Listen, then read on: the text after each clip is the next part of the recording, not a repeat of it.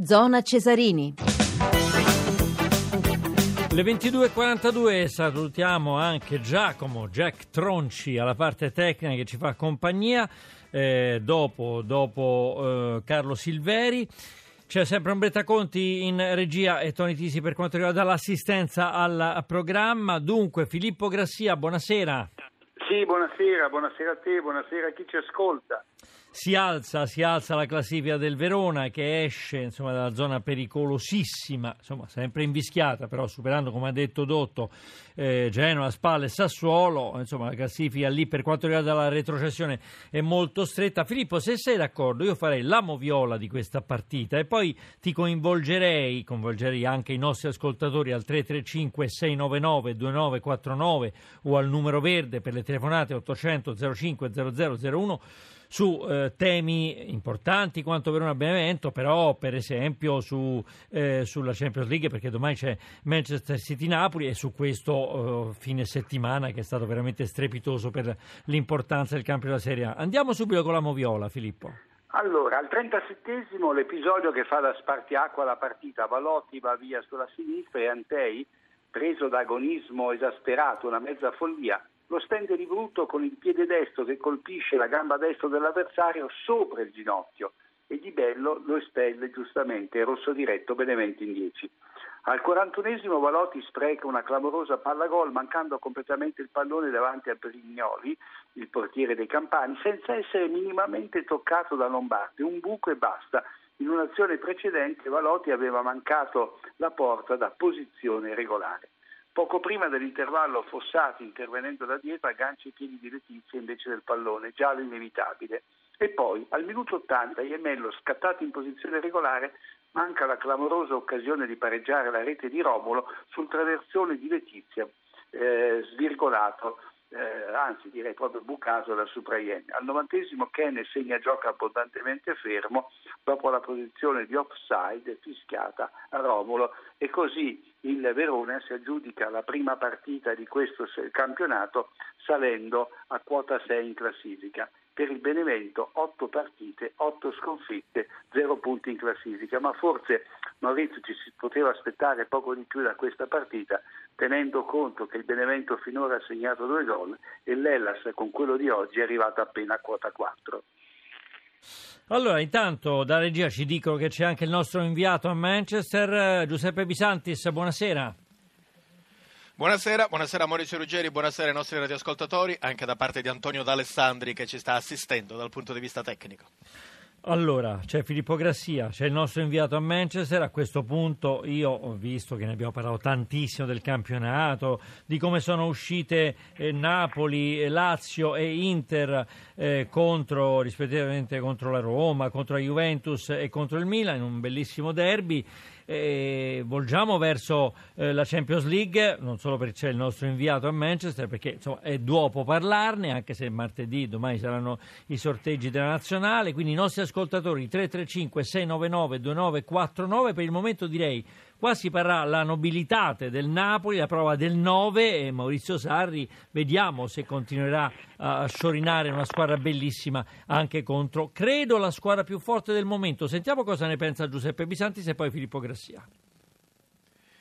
Ma sì, eh, parlavate prima del Benevento a zero punti, la Campania apre e chiude il campionato di Serie A, c'è una squadra a punteggio pieno, il Napoli, che ne ha eh, 24 in 8 partite e ce n'è una a zero punti. Adesso il Napoli si tuffa nella Champions League, lo dicevi tu Maurizio Ruggeri, ma l'ha detto prima un altro Maurizio, ossia Maurizio Sarri, secondo lui il Manchester City al momento è la squadra più forte d'Europa, in testa alla Premier League, anche se non a punteggio pieno come il Napoli, è reduce da un 7 a 2 in casa, pensate nelle ultime tre partite casalinghe in Premier ha fatto 2 5 a 0 e un 7 a 2, quindi eh, segna davvero a mitraglia. E allora, nella conferenza stampa di Maurizio Sarri e Marek Kamsik, Maurizio Sarri ha detto che paradossalmente la partita di domani, che pure lui eh, segue e alla quale tiene tantissimo, eh, è quella più facile, nel senso che il Napoli non ha nulla da perdere, perché dice secondo me il Manchester City le vincerà tutte, se noi riusciamo a fare un punto è tutto di guadagnato. Ma questo concetto lo ha espresso in conferenza stampa, possiamo sentirlo.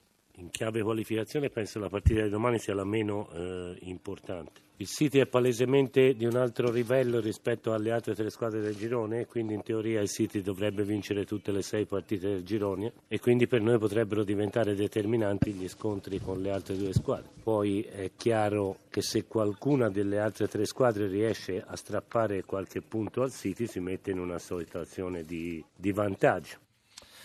Allora, Filippo Grassia, rispondiamo anche non solo a Maurizio Sari, anche a Giuseppe Bisantis. Eh, è vero, forse, forse, il City in questo momento è la squadra più forte, anche se sta dominando, non ha mai perso per carità in Premier League. Attenzione, sono Real Madrid, Barcellona, c'è il Bayern Monaco, c'è il Paris Saint Germain anche, insomma. Però, ecco, insomma, sentito che ha detto, che ha detto Sarri, forse è la meno importante in chiave qualificazione. Sai, a, a me di Sarri eh, non piace che lui metta sempre le mani avanti. In campionato fino a poco tempo fa diceva che la Juventus era di un altro pianeta per via di un fatturato che era il doppio e forse di più del Napoli, adesso parla del Manchester City come una, la, la squadra eh, di un altro pianeta perché in otto partite ne ha pareggiato una sola e ha vinto tutte le altre. Beh, io credo invece che il Napoli, capolista del campionato italiano, abbia delle possibilità di fare una buonissima figura a Manchester con il City, nonostante eh, la squadra inglese abbia più o meno gli stessi numeri del Napoli quanto a gol fatti, il Manchester ne ha segnati 29 e ne ha subiti 4, quindi io non capisco questa rendevolezza di Sarri, non mi piace in quanto il Napoli come prima della Serie A va ad affrontare la prima della Premier League e non è proprio detto che eh, questa squadra sia poi così imbattibile. Fra l'altro c'è anche una partita nella partita, quella che giocano appunto in questo turno il Napoli con il Manchester City e la Roma con il Chelsea, perché nel caso che le nostre due squadre facessero benino, insomma a breve potremo anche sopravanzare l'Inghilterra nel ranking dell'UEFA e la cosa non guasterebbe. Torniamo al nostro inviato a Manchester Giuseppe Bisantis, credo che poi sia vero quello che, che dice Filippo Grassia, ma, ma, ma, lo fanno tutti gli allenatori, eh. d'altra parte lo stesso Guardiola non ha fatto che fare complimenti al Napoli dicendo che è una squadra temibilissima. Quindi voglio dire, insomma, ci sta ecco, che un, un allenatore dica, beh no, insomma, quelli sono sono di un altro pianeta, insomma, tanto di cappello. L'importante è quello che gli, dice negli spogliatoi, no Giuseppe? Ma sì, ma lui evidentemente non ha voluto fare lo spavaldo. Poi, però, in un altro brano della conferenza stampa ha detto: Pretendo dai miei giocatori, non posso riferire che cosa ha detto, però insomma, una parola forte eh, per dire voglio che se la giochino. Infatti, sì, sì, che abbiate una faccia da, eccetera, eccetera. No? ecco, bravo, bravo. E allora ha detto che il Napoli, secondo me, se la giocherà perché è un palcoscenico così importante, giocatori così importanti. C'è da dire che, però, la peggiore prestazione stagionale del Napoli è arrivata proprio in Champions a Kharkiv contro lo Shakhtar di Donetsk, dove è arrivata l'unica sconfitta, tanto che al termine di quella partita Sarri disse ho l'impressione che i miei giocatori eh, pensino più al campionato che non alla Coppa. E questa domanda l'abbiamo rivolta a Marek Kamsik, che comunque su questo è un po' glissato, anzi ha sorriso guardando Sarri, però ha voluto parlare di che cos'è giocare una partita di Champions League. Sentiamolo. Sono tutte partite importanti con palcoscenico, sicuramente quella di Champions sono partite più belle perché sentire quella musica prima della partita è qualcosa di straordinario, allora non vediamo di affrontare questa sfida con una squadra che fa un, fa un calcio straordinario. Allora, un'ultima domanda la facciamo a Bisantis eh, intanto e poi, poi, salutiamo anche Filippo Garcia con un'altra eh, domanda. È, è, un Napoli che eh, comunque insomma, continua a non steccare nessuna partita, poi ci sarà anche l'Inter. Eh, è giunta secondo te eh, voce in tutta Europa eh, insomma, di, di, questa forma, questa condizione strepitosa nel Napoli? Lo stanno studiando? Eh, è già oggetto di studio secondo, secondo l'inviato a Manchester il Napoli di Sarri? Sicuramente sì, perché dicevi bene, Guardiola oggi ha avuto parole di elogio per il Napoli e per Sarri, ma pare che Sarri sia nel mirino dei grandissimi club eh, spagnoli, inglesi, perché è chiaro che un tipo di gioco come quello del Napoli, una squadra che non perde un pallone, una squadra che gioca a memoria, una squadra con quel tridente offensivo capace di creare difficoltà a tutti, anche allo stesso Manchester City. Dicevi della partita di sabato con l'Inter e sono pure trapelate quelle parole dette dal presidente Aurelio De Laurentiis, che però è un po' un mattacchione, detto ovviamente in senso buono, che intercettato alla stazione di Roma Termini, dove prendeva un treno per Napoli per poi imbarcarsi per Ischia, dove ha passato la domenica, ha detto mi auguro che Sarri faccia riposare qualcuno col Manchester perché poi c'è l'Inter. Io eh, credo che eh, sia stata solo una butata perché insomma nessuno vuole fare brutta figura così e soprattutto nel palcoscenico di Champions un giocatore cercherebbe di dare sempre il massimo. Quindi quindi Sarri e il Napoli si giocano tanto anche in Europa, anche se poi sono d'accordo che l'obiettivo primario resterà il campionato perché ha più carte da giocarsi il Napoli per vincere lo scudetto. La voce del nostro inviato a Manchester lo sentiremo domani. Giuseppe Bisantis, buona serata. Giuseppe, Filippo Grassia, un'ultima battuta eh, veloce su, eh, su, questo, su, questo, Napoli e soprattutto cioè, su quello che potrà fare eh, in campionato visto che la Juventus comincia a scricchiolare. Sì, però sta cambiando molto rispetto al passato, nel senso che Torino non è più la capitale assoluta del nostro calcio, ma non possiamo pensare che la Juventus sia fuori dai giochi o che non tenti di vincere il settimo scudetto consecutivo, tutt'altro. Certo è che Allegri insomma, deve trovare un modulo e una formazione perché finora ha effettuato troppi cambiamenti, ha fatto troppa confusione. Lo stesso, apro e chiudo la parentesi, si può dire del Milan con Montella. Invece il Napoli è ormai uguale a se stesso da un paio di eh, stagioni e ha tutte le possibilità di far bene.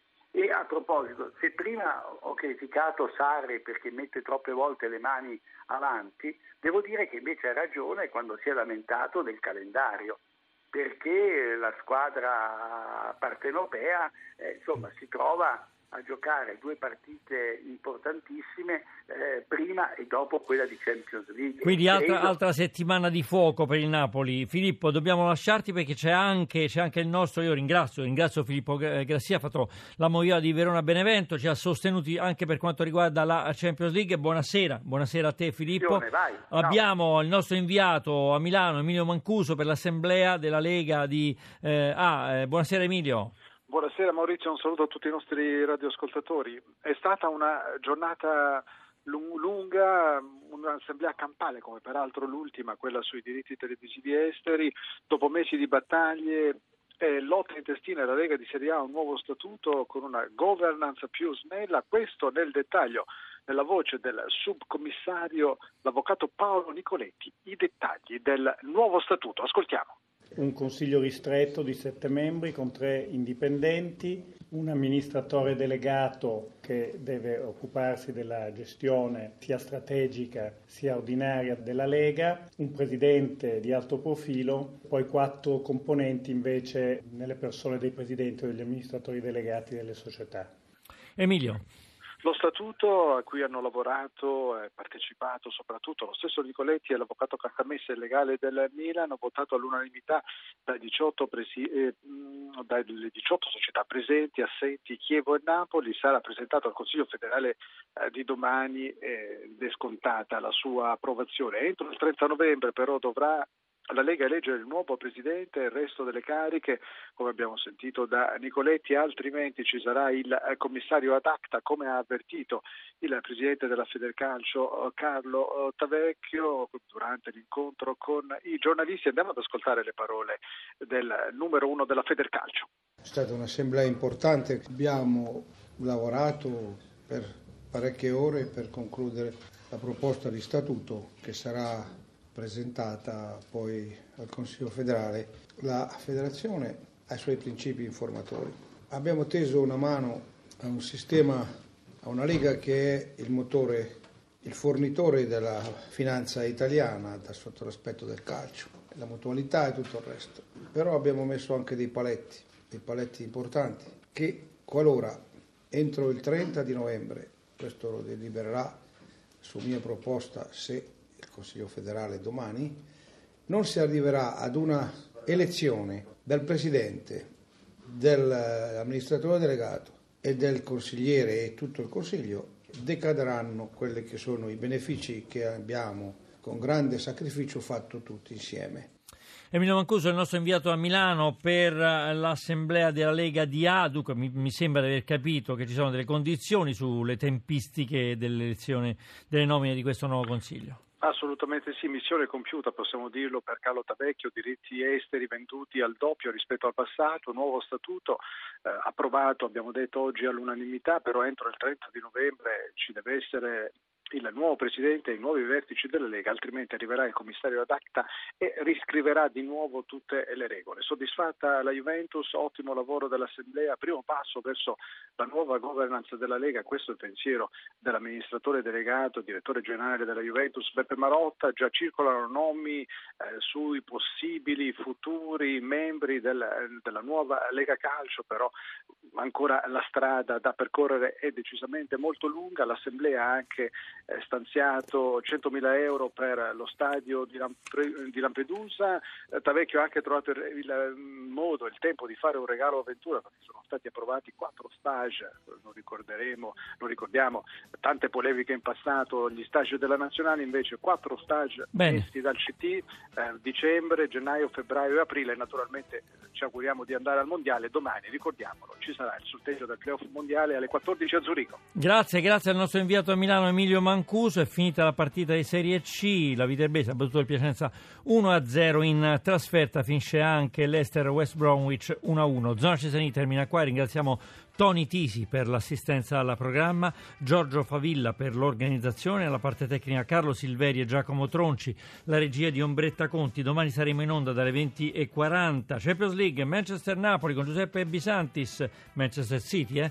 Dopo il GR ci sarà Radio 1 Plot Machine con Vito Cioce, Daniela Mecenati, la scrittrice Patrizia Rinaldi. Non pensavo che sarebbe stato così facile. È l'incipit, linea al GR1 da Maurizio Ruggeri. Grazie, buonanotte.